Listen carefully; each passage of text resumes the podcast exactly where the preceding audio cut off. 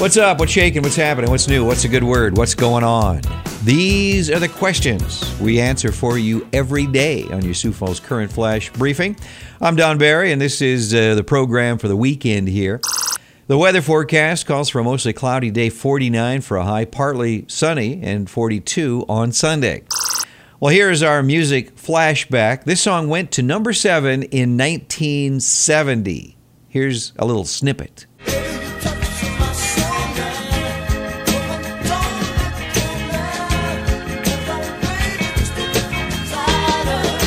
Can you name the uh, title and artist? I'll have the answer coming up here shortly. Birthdays for November 16th include Lisa Bonet. She is 52. She, of course, was Denise Huxtable on The Cosby Show. Marg Helgenberger is 51. She played Catherine Willows in the TV show CSI. And movie actress Missi Pyle is 57. Birthdays for uh, November 17th include Danny DeVito, uh, he is 75, actress Rachel McAdams, 41, and director Martin Scorsese is 77. On the 16th, uh, 1973, John Lennon released the uh, album Mind Games. In 1973, U.S. President Richard Nixon authorized construction of the Alaskan Pipeline. On November 16th, in uh, 1979, Paul McCartney released the song Wonderful Christmas Time. And in uh, 2018, on uh, November 16th, uh, remember this an elevator fell at the John Hancock Center in Chicago. It went down 84 floors, and miraculously, no one was uh, killed. Everybody survived unharmed. Wow. And for November 17th, in uh, 1940, the Green Bay Packers became the first NFL football team to travel by airplane.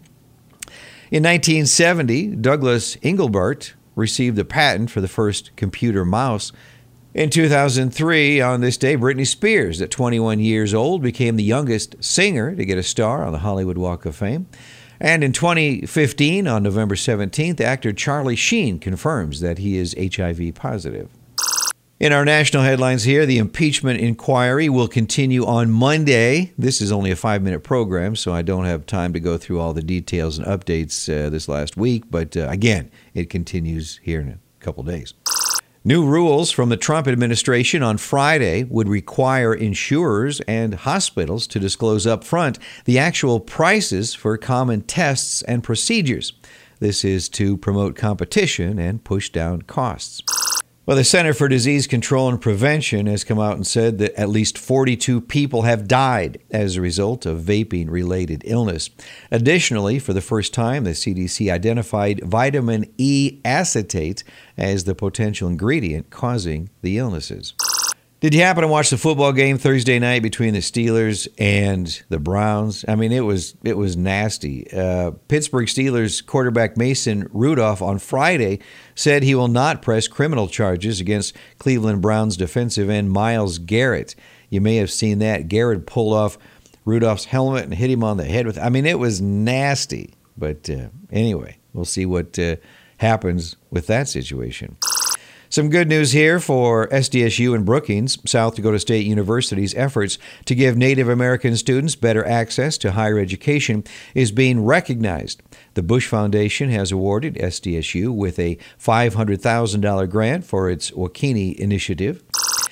Arson detectives are working with Sioux Falls Fire Rescue investigators to determine the cause of a home explosion in Sioux Falls last Thursday.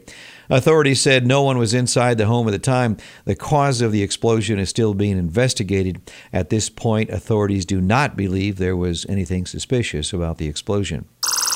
Remember the Christmas uh, events, the uh, lights at the Western Mall? That will not be happening this year. I'm not sure why but uh, you can still take your family and drive around the falls and enjoy that.